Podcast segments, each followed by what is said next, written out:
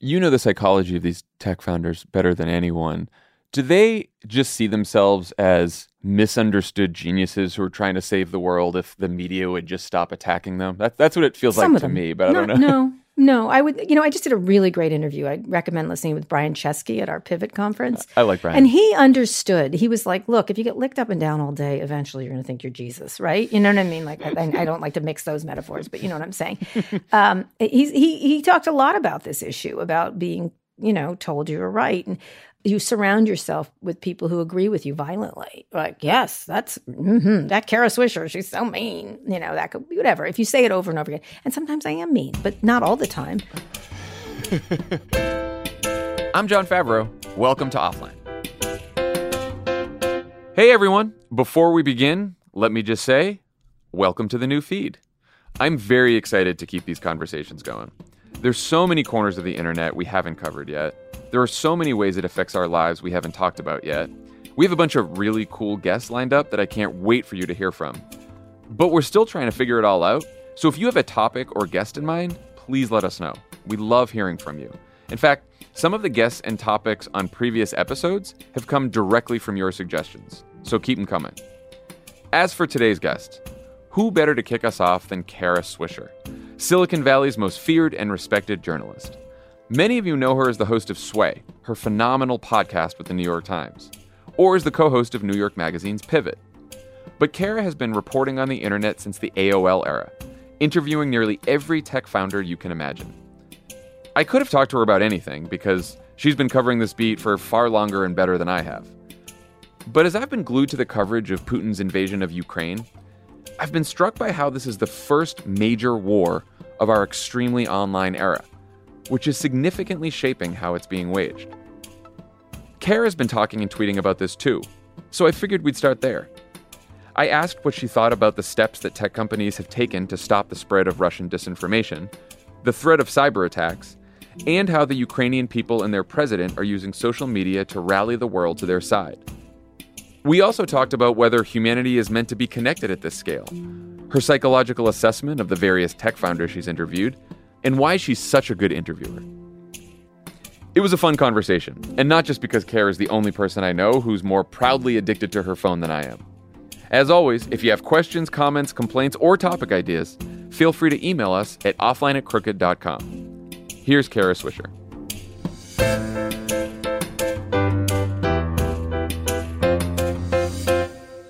Kara Swisher, welcome to Offline. Thank you. Thanks so much. It's good to see you. I haven't seen you in a dog's age. So long. Probably like since we've been on stage together for a Pod Save America, I think. Probably. That was a Yeah. million years ago. Yeah, that was the before time. Um, I was having a hard time picking a topic to talk to you about because Okay. you could wax eloquently about literally every issue we've Yes, covered on the show and all the ones we haven't. Marvel Um, movies that are coming. There's 22 of them. I've been thinking a lot about how um, Putin's invasion of Ukraine might be, if not the first, certainly the biggest war of the very online era in which we live, Yeah. and how that's affecting the way it's waged. Um, and I know you and Scott Galloway uh, covered this this week on your excellent podcast Pivot, so I thought maybe we'd start there. How's that sound? Sounds great. What do you make of the steps that tech companies have taken to limit the spread of Russian state sponsored disinformation and propaganda? I think they should have done it years ago. You know, I mean, this was happening in lots, so many ways, uh, usually under dark of night kind of thing, cloaking. And this is so obvious, it's pretty easy for them to deal with, you know, because it's a very real situation. There's a lot of pressure here. It's a civilian population that's getting attacked. There's a lot of things where they don't look great, you know, if they continue to allow this to happen. And so I think they've moved in pretty, you know, they've tried, they've tried to demonetize. Um, they've tried to do all kinds of things. This is stuff, again, they could have done before um, when they were doing either anti vax or big lie information, things like that. And so I think what's really important to think about here is that they're capable of it. Now, Yeah. that's a good thing and a bad thing, right? Like they're capable of it, meaning they can, you know, I'm not a conservative person, but I certainly do hear their worries about a small coterie of people being able to do enormous damage to the information systems of any country. Um, and you can see why autocrats are worried. And they also want to use these systems at the same time. So it's kind of an interesting problem is that they're they're a tool and a weapon at the same time. Yeah, that was my first reaction, which is Mm-hmm. I'm glad that they're doing this now. But where have you been on a whole bunch of other issues? Right. Because at the time, you always told us, oh, we don't hard. really have the power. We get, tweaking an al- algorithm won't help. We can't do this. Content moderation is too difficult. And Mm-hmm. it's like, well, I guess when there's an invasion of a democracy by Vladimir Putin, suddenly you can uh, take action. Yeah, you can. I mean, I think it is complex. Let's not be naive in the press. Like the problem is the way it's architected, it's almost impossible to to get your arms around a lot of this. And I think that's one of the biggest problems is that the architecture is rotten in that regard in terms of malevolent players being able to misuse these platforms.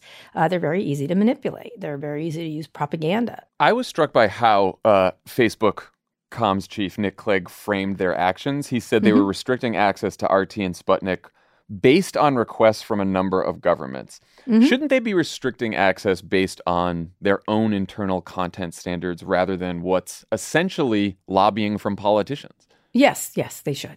They have rules. They, you know, I was just, it's interesting because I was just listening to an old interview I did of Mark Zuckerberg where he was, where he made that mistake about calling Holocaust deniers don't mean to lie. I think that's what he essentially Yeah. said.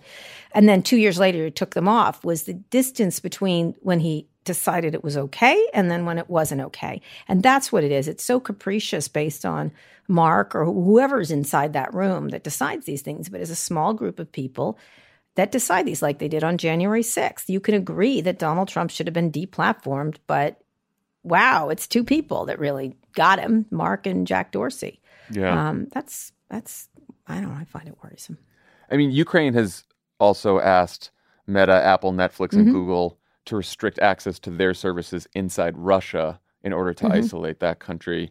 How do you feel about that? Not loving it. At the same time, these are the things we apply, right? How different is that than sanctions, right? How, how, except Yeah. the government doesn't control them.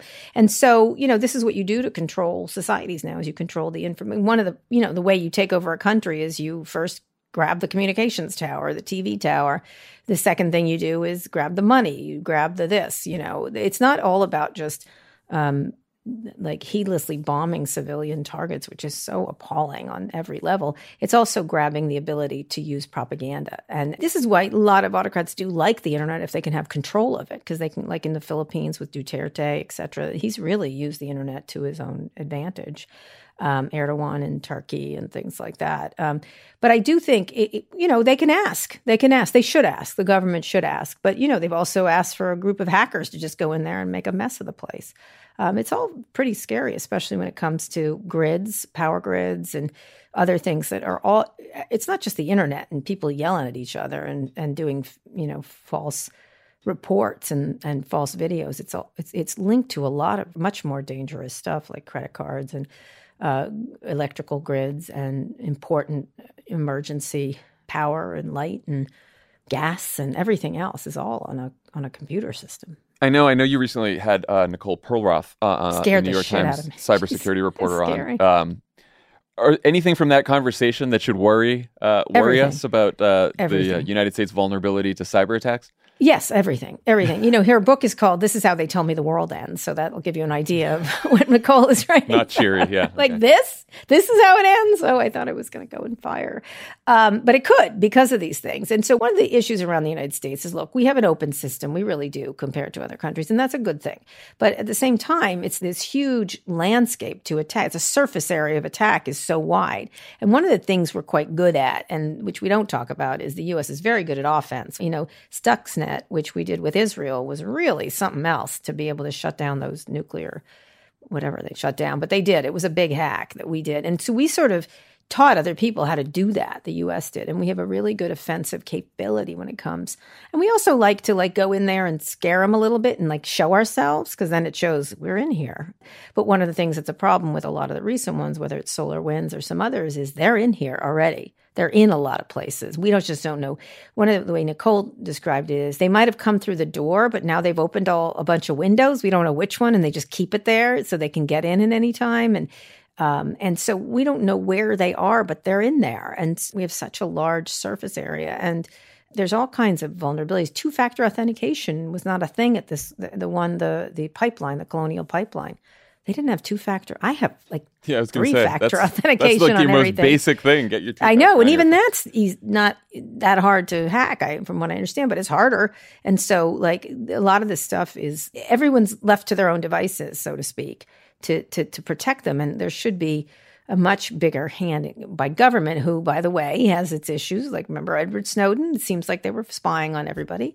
But the government really should have a much more um, uh, transparent role here with with corporations and everything else. It shouldn't be up to these corporations to have to deal with it. Even Google.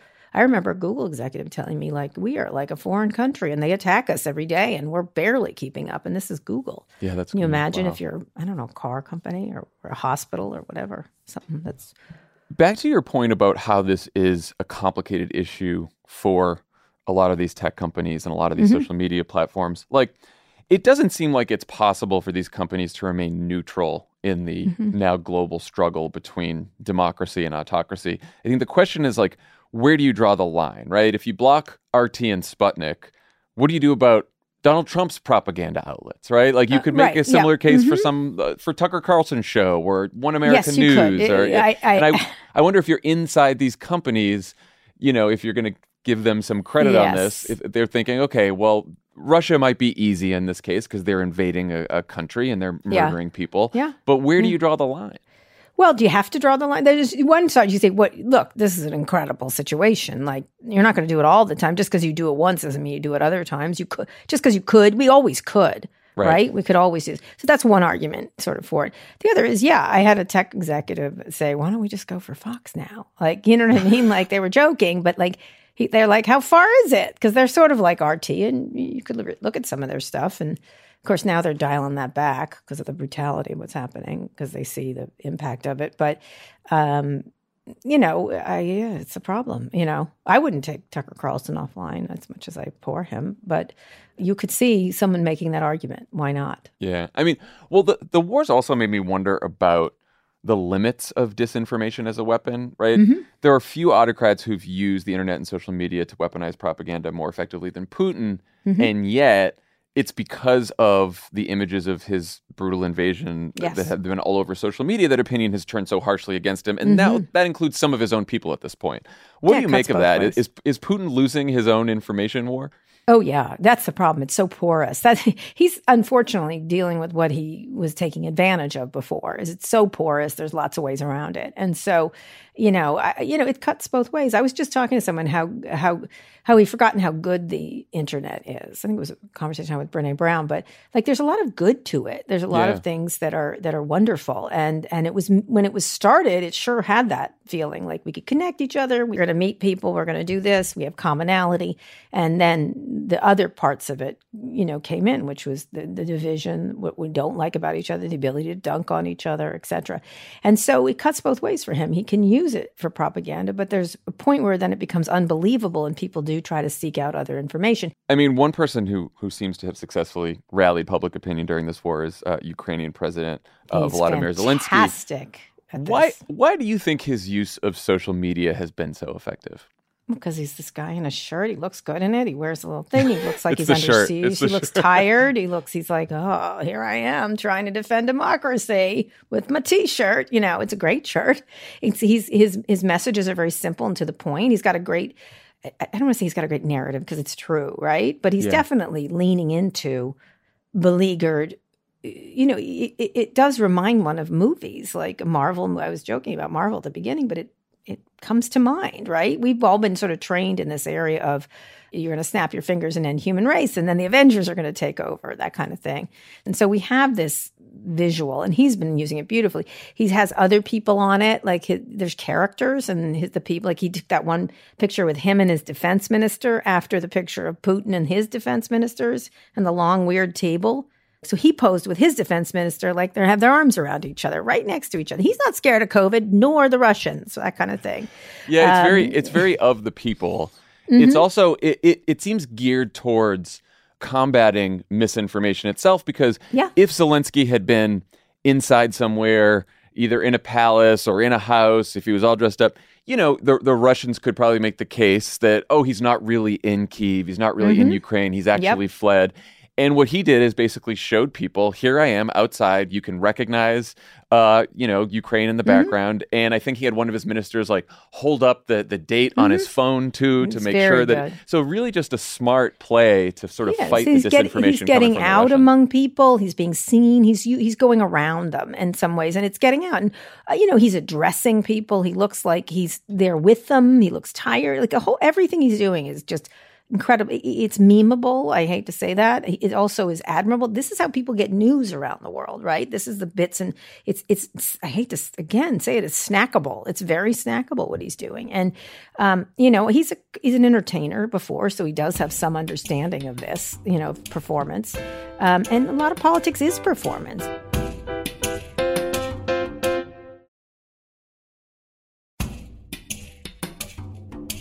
I do share your hesitance in analyzing this as a performance because, like, one of the things I've been worried about is that, like, our, our very online culture has distorted and even minimized how dire the situation is in Ukraine right now. And I, I saw you tweeting about um, Julia Ioffe's comments on this. She's a Russian born American journalist who writes for Puck. And she made the point that Americans love an underdog story. We love new celebrities like Zelensky, at least for a little while. But most experts, of course, believe that Russia still has the overwhelming military advantage here. Does that distorted narrative worry you, or is it okay because Ukraine needs all the support it can get? You know, I said this on, uh, I said this several times last week. I'm like, I get the story. Is it really, you know, they've managed to hold them off, and that is impressive. But yeah, guess what? You know what? Like a lot of those trucks, that's a lot of trucks. And eventually, this is how they've done their other wars across the world, Chechnya or anywhere. You, this is an old trick by the Russians. Like, let's just throw millions of people at things, and you know, deaths be damned.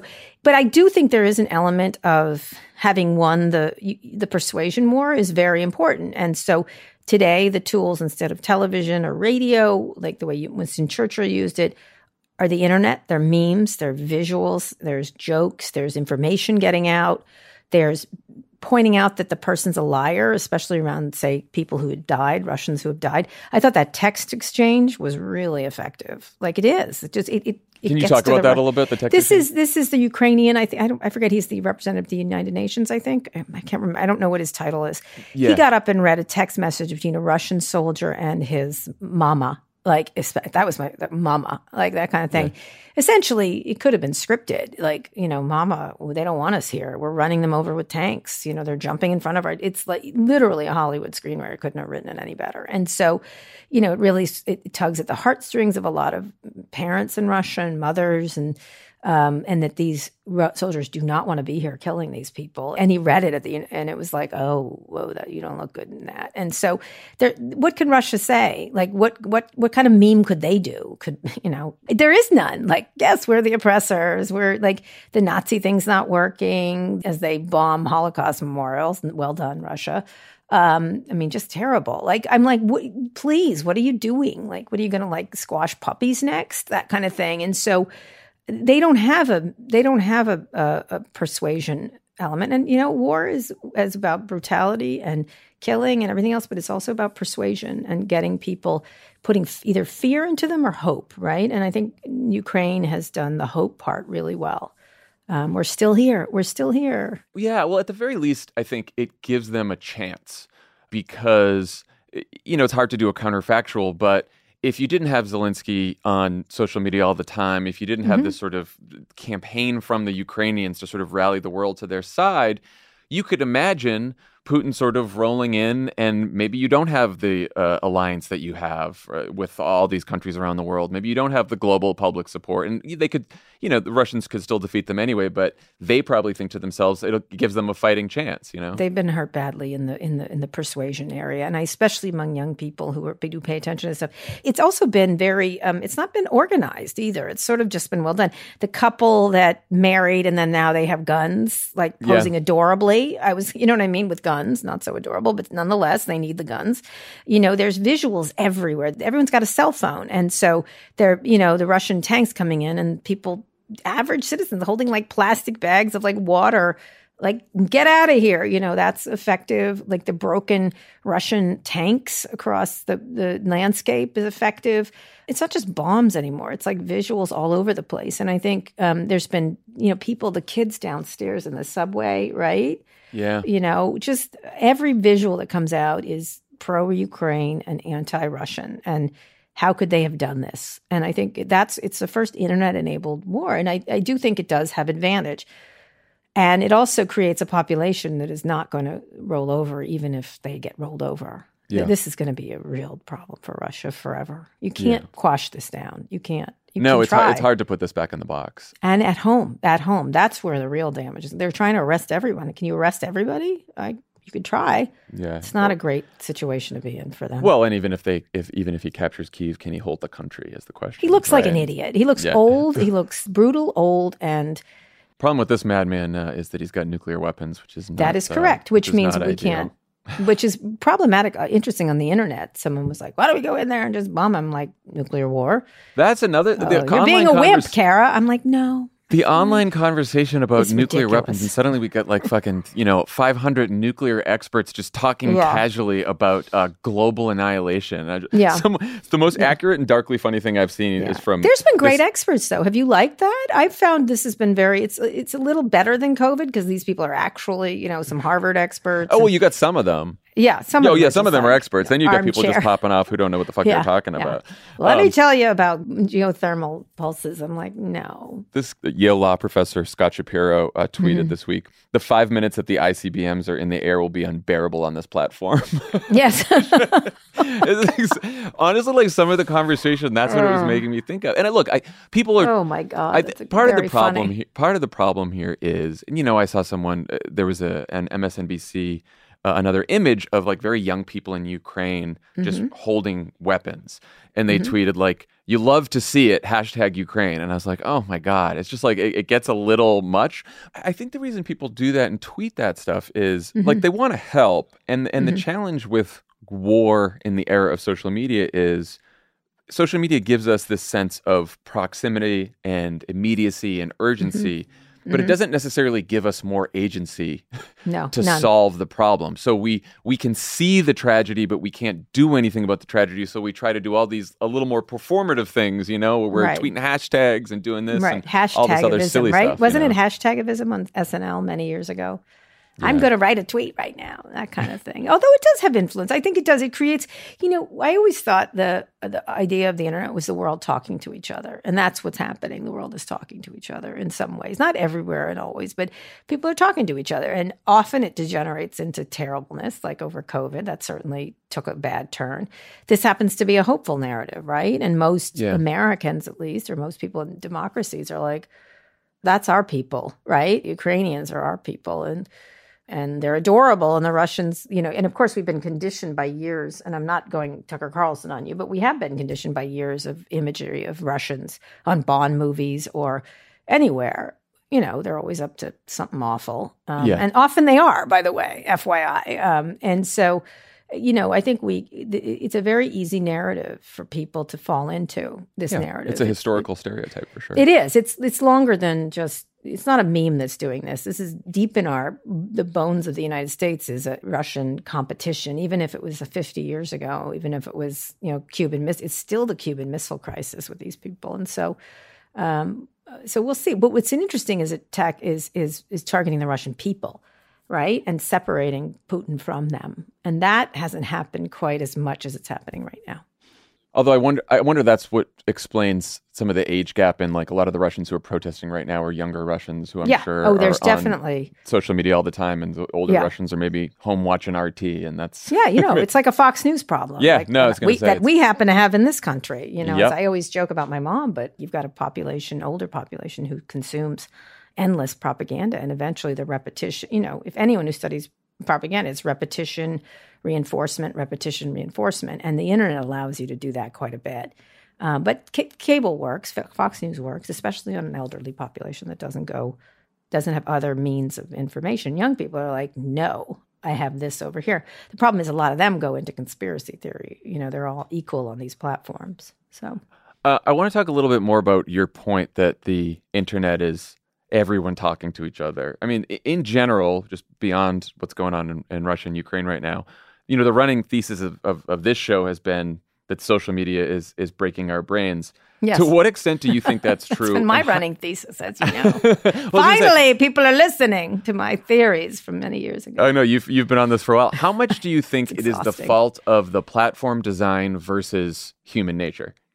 Well, it's both, right? It's mm-hmm. designed for human bad parts of human nature. I think, um, you know, humans have been doing the same things. It's, not like, you know, some of us murder, some of us don't. We try to follow rules, some of us don't. Like, you know, it, it, this is not new, fresh things that's happening. That's that's the argument these platforms have. You know, we're not unlike TV. I'm like, you're unlike a billboard. I can tell you that everyone sees a billboard. We see it in plain sight. We all react to it, right? It's not hidden. There's the message is right there. TV, same way. We all see broadcasts, right? This is like tiny little broadcasts going to each individual. It's, uh, someone once told me it's a million lies going to a million heads, all different. Huh. So that's different. The very first column I wrote for the New York Times, and I think it's probably my best one. I should probably retired right after it, but was talking about that it weaponizes and amplifies. And I called them the arms dealers of the digital age. That's what they are. They give everyone lots of guns. And so when you put lots of guns in people's hands, people die, right? And so that was the, the way they've designed it. The initial, like, let me take apart something. Google, for example, Google search. You don't feel like that's a revolutionary tool at all because, like, it's it's fat. It it it goes for speed for sure. No matter what, they all go for speed. It goes for accuracy and it goes for context. And so when you search, I've used this example before, the ADL on Google, you find ADL. You don't find other things. You may if you keep looking, but you find the, the website for the ADL, news stories about this is the Anti Defamation League.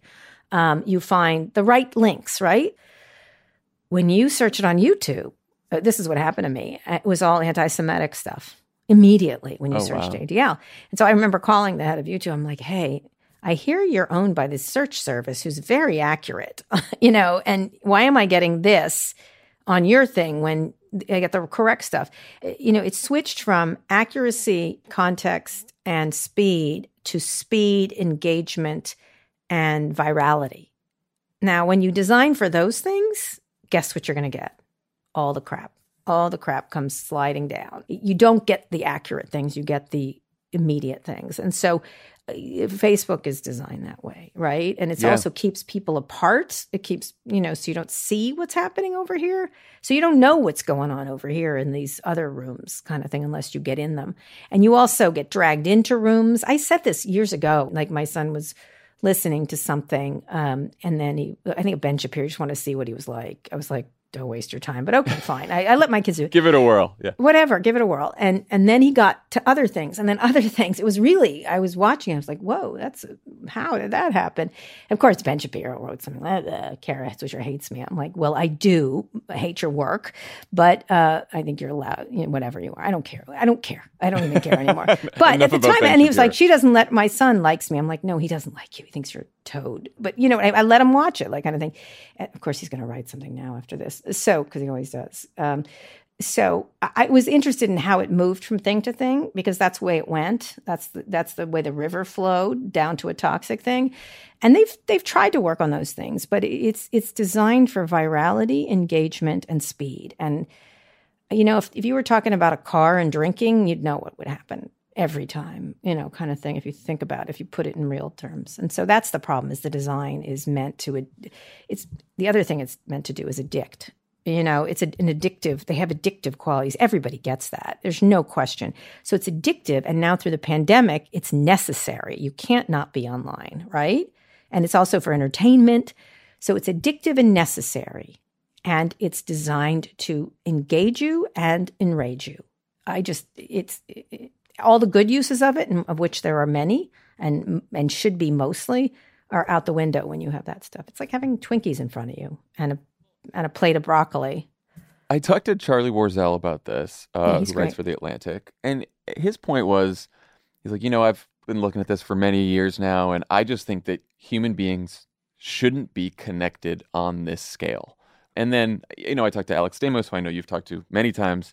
Um, and Alex sort of pushed back uh, on me, like he has with you, at the same point, where he's like, people think that you can just tweak the algorithm and we're going to fix humanity's problems, and that's it's not as easy as that. Even though if you identify some of this this bad Mhm. stuff, it's just really hard to design connection on this scale is basically Yes. the point that both of them made that is going to not cause the problems we're seeing now. Wh- What do you think about that? I think Alex is correct in that humans are the way they are, but there are things to mitigate that, right? There's always been mitigations in life, you know, or else we'd have the purge all the time. Remember, we had the Wild West. It was wild. Most people got killed. Like, you know what I mean? Like, then we put in laws and then we put in stop signs and then mitigation. There's nothing wrong with mitigation to pull back um, any kind of human impulse to murder, for example, right? Like, literally, like that, that Yeah. when they make that argument, I'm like, well, we've got lots of laws in place, you know, and I think I compared it to having a meat factory and saying some of this is going to kill you, some of it's delicious. Like, but you know, you like meat, like you know, you humans, and so I- Yeah. I, I was like, well, we have laws, or, and they're not perfect by any stretch of the imagination, but they create, you know, they create guardrails. I think, but I think Alex is correct that humans suck. Okay, but we tend to um, do something about it. We tend to try to stop them from doing that. Um, and we tend to try to educate people and meet people and and they're doing none of that. They they they they preside I've used this metaphor so many times. They own a city which the, the key part to me that Alex leaves out is they get all the money, right? Right, they course. they make money from it and not a little bit of money. They're the richest people on earth. Their companies are the most about the 10 top companies are tech companies except for Saudi Aramco, I believe. It changes, but it's mostly tech companies. The 10 top richest people, except for one or two people, are all tech people, right? Always have been for a while now, five years. Um, so they have all the money, they get all the rent, and they don't provide stop signs, water, police, firemen. Talk about defund the police. They Yeah. they defunded the police a long time ago on online. So they didn't fund it.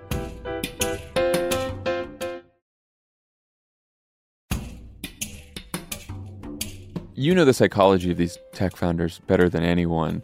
Do they just see themselves as misunderstood geniuses who are trying to save the world if the media would just stop attacking them? That, that's what it feels Some like to them. me, but I don't know. No, no. I would, you know, I just did a really great interview. I'd recommend listening with Brian Chesky at our Pivot conference. I like Brian. And he understood. He was like, look, if you get licked up and down all day, eventually you're going to think you're Jesus, right? You know what I mean? Like, I, I don't like to mix those metaphors, but you know what I'm saying. Um, he's, he, he talked a lot about this issue, about being, you know, told you were right. And you surround yourself with people who agree with you violently. Like, yes, that's, hmm those, that Kara Swisher, she's so mean. You know, that could be whatever. If you say it over and over again, and sometimes I am mean, but not all the time. Um, and so, um, so, it- so they get around people who are like-minded people. I think that's one of the issues. Now, not all of them are not aware of this. I would not say that. I would say, you know, I think I think Tim Cook will disagree with you about some things you might argue with him about, but he will talk to you about it. Like, and he does not seem to pretend it does, it's not a problem. Or he sees the downsides and the of dangers. course, of course, he's an adult. You know what I mean? He sees the problem. He was one of the first to identify. Mark Benioff is another one who runs Salesforce. Uh, very much, he's the first person who compared it in an interview I did with him to cigarette companies, social media to cigarette companies, which I, I didn't think was quite right, but I, it was more like um, drug companies, I think, in some way more than cigarettes. But it was interesting, and to see him turn on tech people was interesting. You know, the CEO of Stripe, a very powerful company. Oh, yeah. Ja- Jack Dorsey is quite. Um, I wouldn't say he's overly sensitive. I think you know the beard and the the chanting thing is interesting, but that's so what? so what? So what? I don't care. You know, just the way I don't care if Mark Zuckerberg hydrofoils, whatever the fuck that is. Like people all were like, "Oh, look at that." I'm like, "What do you care? Let him do it. It looks fun." Um, We got enough. you- we got enough things to criticize Mark Zuckerberg about. you know, I think Microsoft has come a long way from Bill Gates being the most obstreperous person on the planet to today. Satya Nadella is a very enlightened, I think, CEO in many ways. Um, uh, Sundar Pichai, though Google has some very big blind spots, certainly is reflective. Like they're not all like this.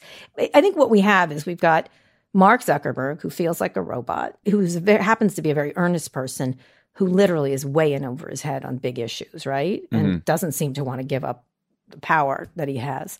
He won't. He won't give up the power. He loves power. And so there's him. And then you have Elon Musk, who's like a walking, talking cartoon of a tech mogul, right? And Yep. he, whatever crazy thing he's going to pull off, brilliant guy, um, very funny.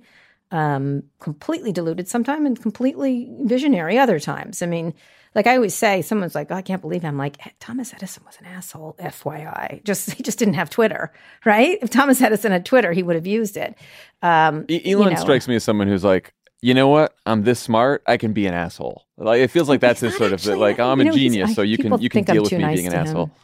He's sometimes an ass. I think he shouldn't do those dumb tweets. Like, uh, okay, whatever. Like, Oh, you could say honestly, that you could say that for like ninety percent of the people. He's tweet, really you know? bad. He really is bad. And then he gets other people try to be mini Elons and they suck at it, kind of thing. Um, but I I think like he's an interesting character because a lot of our inventors were like him, right? Like the visionary, the people we considered it were, we just didn't see it, right? Um, it- by comparison, Steve Jobs looks like a statesman, right? If you, Yeah. and he was he was a really interesting fella. Probably got a lot more attacked for being heartless. I thought he was full of heart. I, I, that was my experience with him. Is you know he was a flawed person. We expect these people to be gods. That's the problem, and they're people, and they're flawed. And they've got in Steve Jobs' case, he was adopted, was had some anger towards his origin, his parents, his biological parents, had all kinds of you know problems right? And we don't ever imagine that that's the case. Mark came from a you know a nice suburb of chappaqua new york has a very nice family by the way. Um, and uh, his father's a dentist but definitely has some thing going on there some power issues right? Yeah, anyone whose hero is augustus caesar. You have to go hmm, interesting. I'm like you're sort of like augustus caesar? Okay. All right. Yeah. all right. No, that's true. That's true. The the the personalities of uh, rich and powerful people are can sometimes be as diverse as anyone else. absolutely and bezos is a whole nother assholes. Yeah. he's a whole nother kitty cat. You know what I mean? Like here's a guy who also adopted interestingly. Larry Ellison also had problems with his mom and lived with his aunt, I think. I believe that's what happened. Um, I like to look at their backgrounds. I, I spent some time with Travis Kalanick's parents in their their split level home, very modest home Oh wow. um, in the suburbs of Los Angeles, um, in the deep suburbs of Los Angeles. So they're all different. I mean, and and Jeff is another visionary who also he's changed a lot, but he's you know, it's just we put so much stock in these human beings as the solver of problems that when so when they create problems, we wonder how that happened, and it must be our fault when it's in fact theirs. Yeah. So I have um, admired your interview skills for a long time. Thank you. I- I've been slightly terrified of them when I'm the target of the questioning. Oh come But- on! It was, it was just me and been- John. you've- you've just me and very- John arguing with each other. Yeah, no, that's it's, I always do it with love you two to make sat sure there. I have. Yeah, Well, we just are the gays argue yeah, with each makes other. me feel very yeah. safe. Um, I am even in in more awe of you now that uh, I have an interview show of my own. Mm-hmm. Can you talk about your approach? Like, how do you get powerful people to go beyond talking points? One of the things is I point out that they're doing talking points out loud. Okay. You know, one of the things Yeah. I do is real is interesting. I like broke no nonsense. I think I come across that way. I'm like, let's just stop. Like, let's go fast forward to where we want to talk about. Or we can do this thing and then I'll tell you you're an idiot and then we'll move to that. like I, I sort of am like, let's dispense with this. And someone you you work for Obama, right? You had a Yeah. big job in Obama, right? So, you know, he was an interesting character to interview because um, you know, presidents, no matter how you slice, I think a lot about who where they're coming from. When you're a president, uh, you talk and everybody listens, right? Mm-hmm. Nobody t- interrupts, right? You never get interrupted for like eight years. It must Right. be fantastic. And uh, and I, I noticed one thing he did was he talked in big paragraphs, right? Which And is what he does. Yeah. right, and it's a lot of words, like a, A word salad. words. That's how he writes. He writes. much- he, much he'll write a whole paragraph and use only semicolons. You can't find Right. a period anywhere. Exactly. And so I was like, wow, this guy talks in paragraph and he gets to say whatever he wants all the time and no one interrupts him. This is going to be a problem. And they cut my time for the interview that I had. And, and I was like kind of pissed. I'm like, oh, great. Talkie and me are going to have to have a problem here. I have five less minutes. And so uh, it wasn't him in particular, but he's, he's a particular paragraph talker. And I was trying to figure out what motivated him to actually answer a question. And I realized anger did a little bit. He doesn't like to get angry, right? He Yeah. really tries to avoid it. And I thought, oh, I think I'll just irritate him into an answer. And so um, there were two things I did. Is right before the interview, you know, you sit really close together. He's in a red chair. I said, listen, my time has been cut, and you talk in paragraphs, and it's mm-hmm. exhausting to listen to. I said, so I'm going to interrupt you, and it's probably not something you're used to because you know everyone bows down to you because you're president. But I'm going to interrupt you, and I hope that doesn't bother you, but it's gonna. Just so you know. and so And he looked at me, he said, I heard you were obnoxious. I go, I am. And then we began. It was That's like good. so but what funny. it did was it got an earworm into his head, right? Like, oh God, she thinks I'm talky, right? And he knows it's true. So, Yeah. because it is. It's I wasn't telling him a non-fact.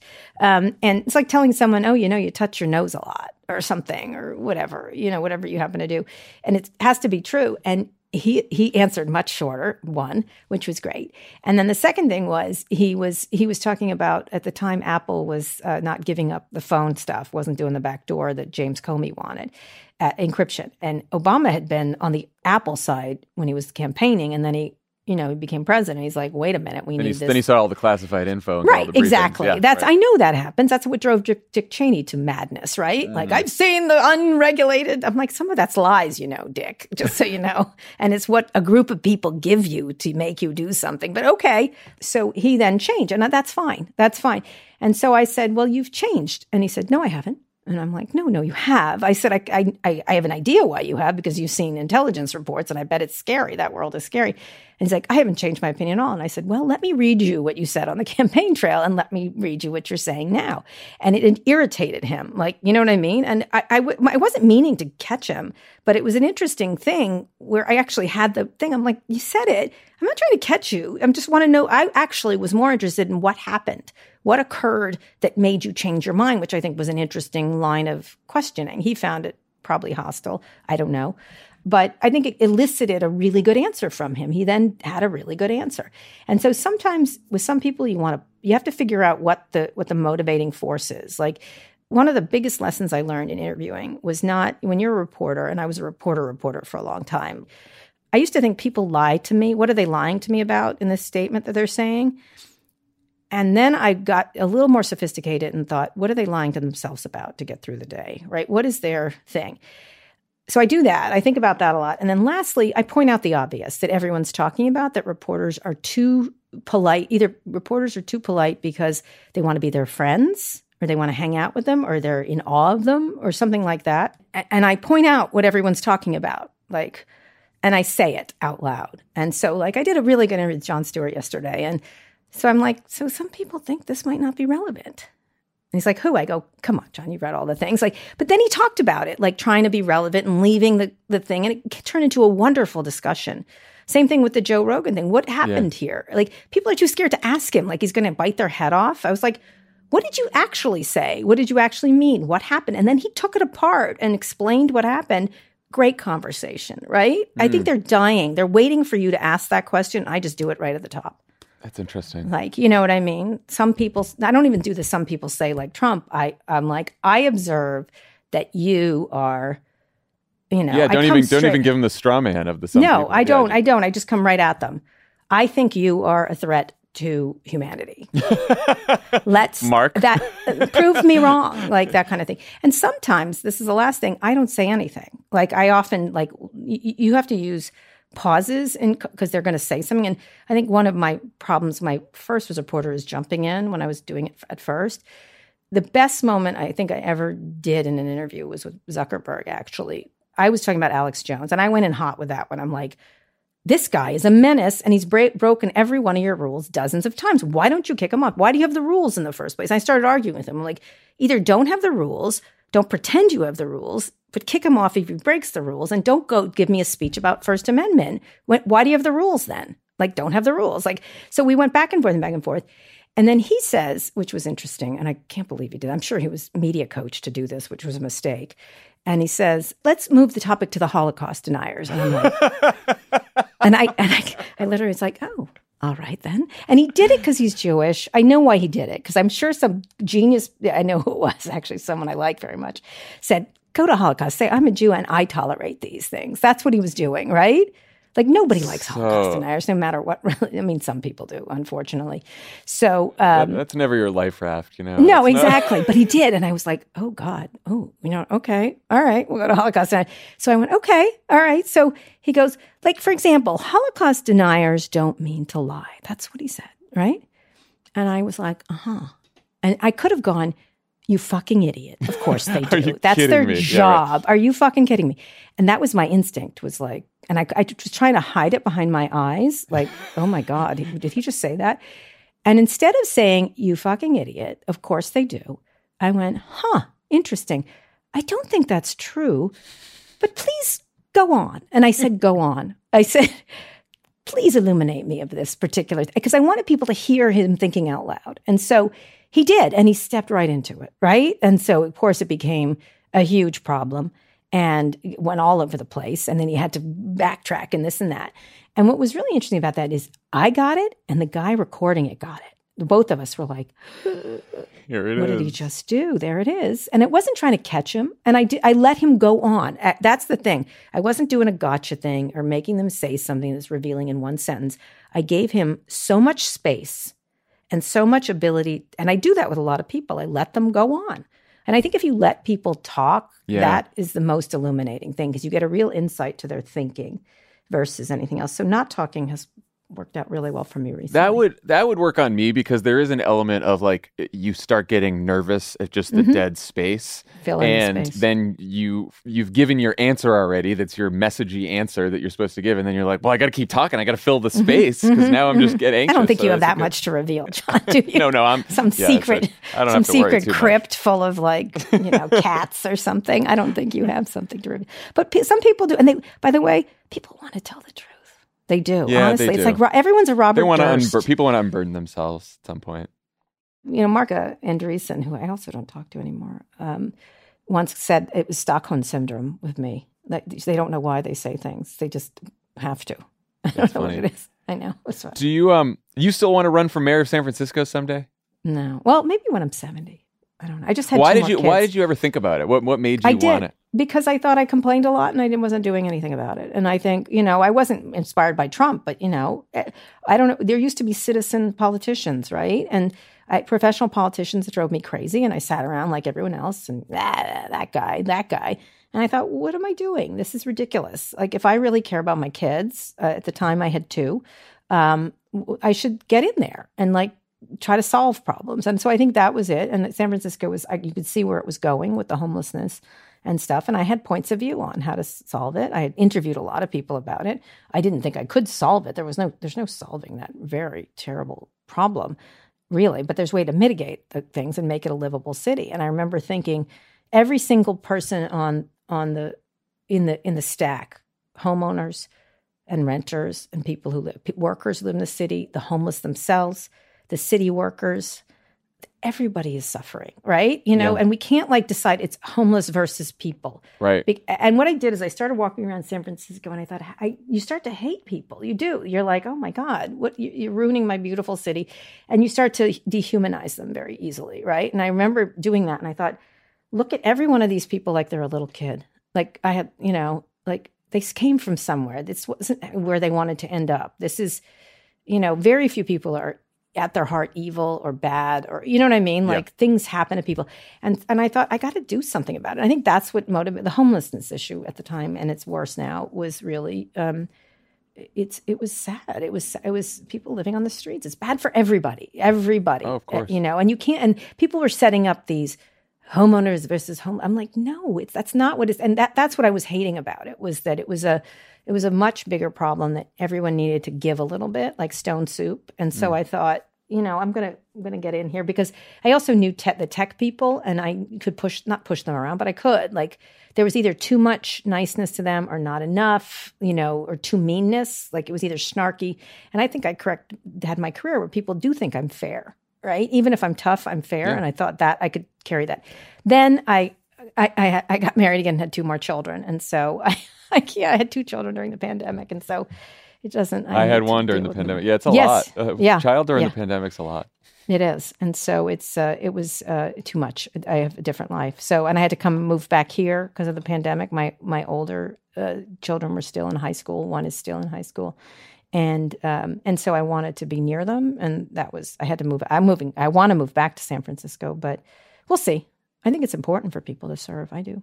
Yeah, I do, Do you- too. All right, so when do the you? kids are all grown up and you're back in San Francisco, then maybe we get a run on. Yeah, I'll be like that 80 year old mayor. Oh, isn't she? Didn't she? Yeah, Look at the people she's running a the pistol. country. It's fine. She- I want them to say she's a pistol. That mayor of she's 100 years old. that she's, Uh, she's not uh, taking any names. I don't give a. th- That would be my my thing. I don't give a fuck. Don't give That a fuck. I love that. That's a great Would you motto. be my? Would Great you run slogan. the campaign, man? Would- Do you want to? I'm in. No, I, well, run? same thing as you. Uh, because I, I've thought about it many times in life, and then once you have a family, once you have a kid, you're sort of like, Uh, oh, I'm going to do this to them. I'm going to do Yeah. this to my my immediate family, my extended family. I like, you know, it's not even like a skeletons in your closet kind of thing. It's like Yeah. things that you say that you mean to say. Yeah, yeah, right? Yeah. Like I'm someone who's tweeted now for for Oh, five yeah. Oh, years, my six years, tweets. right? Oh, I have a Oh, podcast where I say all kinds of crazy Do you know what. I'd say? I'm like, I don't care. That's that's why if you're 80, if you're 80 year old lesbian, you can do that. You're like, yeah, I said it. So what? Yeah, see, there you go. Fuck you. Like, you know, Last question that I'm sure our listeners sure. want to know: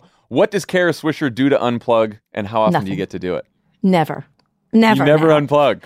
no, Uh, unplug from the internet or Yeah, general? like like you have your your phone's not with you. You're No. just uh, best relationship I ever had. you know what? I respect the hell out of that answer. Why would I not like my phone? The answer. world is in there. All my friends, everything's in there. All the answers. It's no, why would I? It's my it's my thing. I love the. I had I was holding a, a, a, a BlackBerry, a small BlackBerry when my son was born. So let me just give you that piece of information, and you should understand. Never. I don't unplug. I don't. I don't stop. I can't. I can't. I don't. Now I have two more children. I got to make some bank. I got to make the cabbage now. So you know. I will say that is funny. I remember being at Cedars when uh, Emily was giving birth, and I was like holding my phone. I'm like, you know what? The service in this room is not great, and I do not know if I can refresh Twitter. I think that's a problem. Yes. Oh my God, I did the same. I just did it this time with Amanda. Just we had our second child, Solomon, a boy. We have Clara, who's a little girl. She's two, and um and I was talk. I was about to interview Emily Ratajkowski, who's great. Wrote a really interesting book, a lot about digital stuff. And I was like, look at this about her. Look at her tweet. And Amanda's like, put the fucking And I was like, in that voice, and I was like, oh my God, I suck, but I really want to pick it up. Like it was. She's That's like, good. I hate Emily. And I'm like, no, you'd like her. She's really, she's like, put the phone down. I appreciate an unapologetic addict uh, Oh, of, uh, well. of the I love it. Uh, Love Kara Swisher, thank you so much for joining offline. Thank you so much. Thank you so much.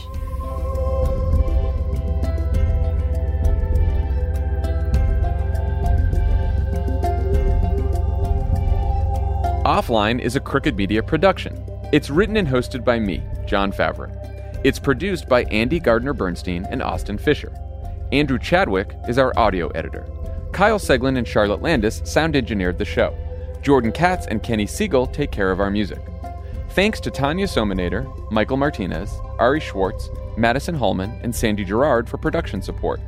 And to our digital team, Elijah Cone, Nar Melkonian, and Amelia Montooth, who film and share our episodes as videos every week.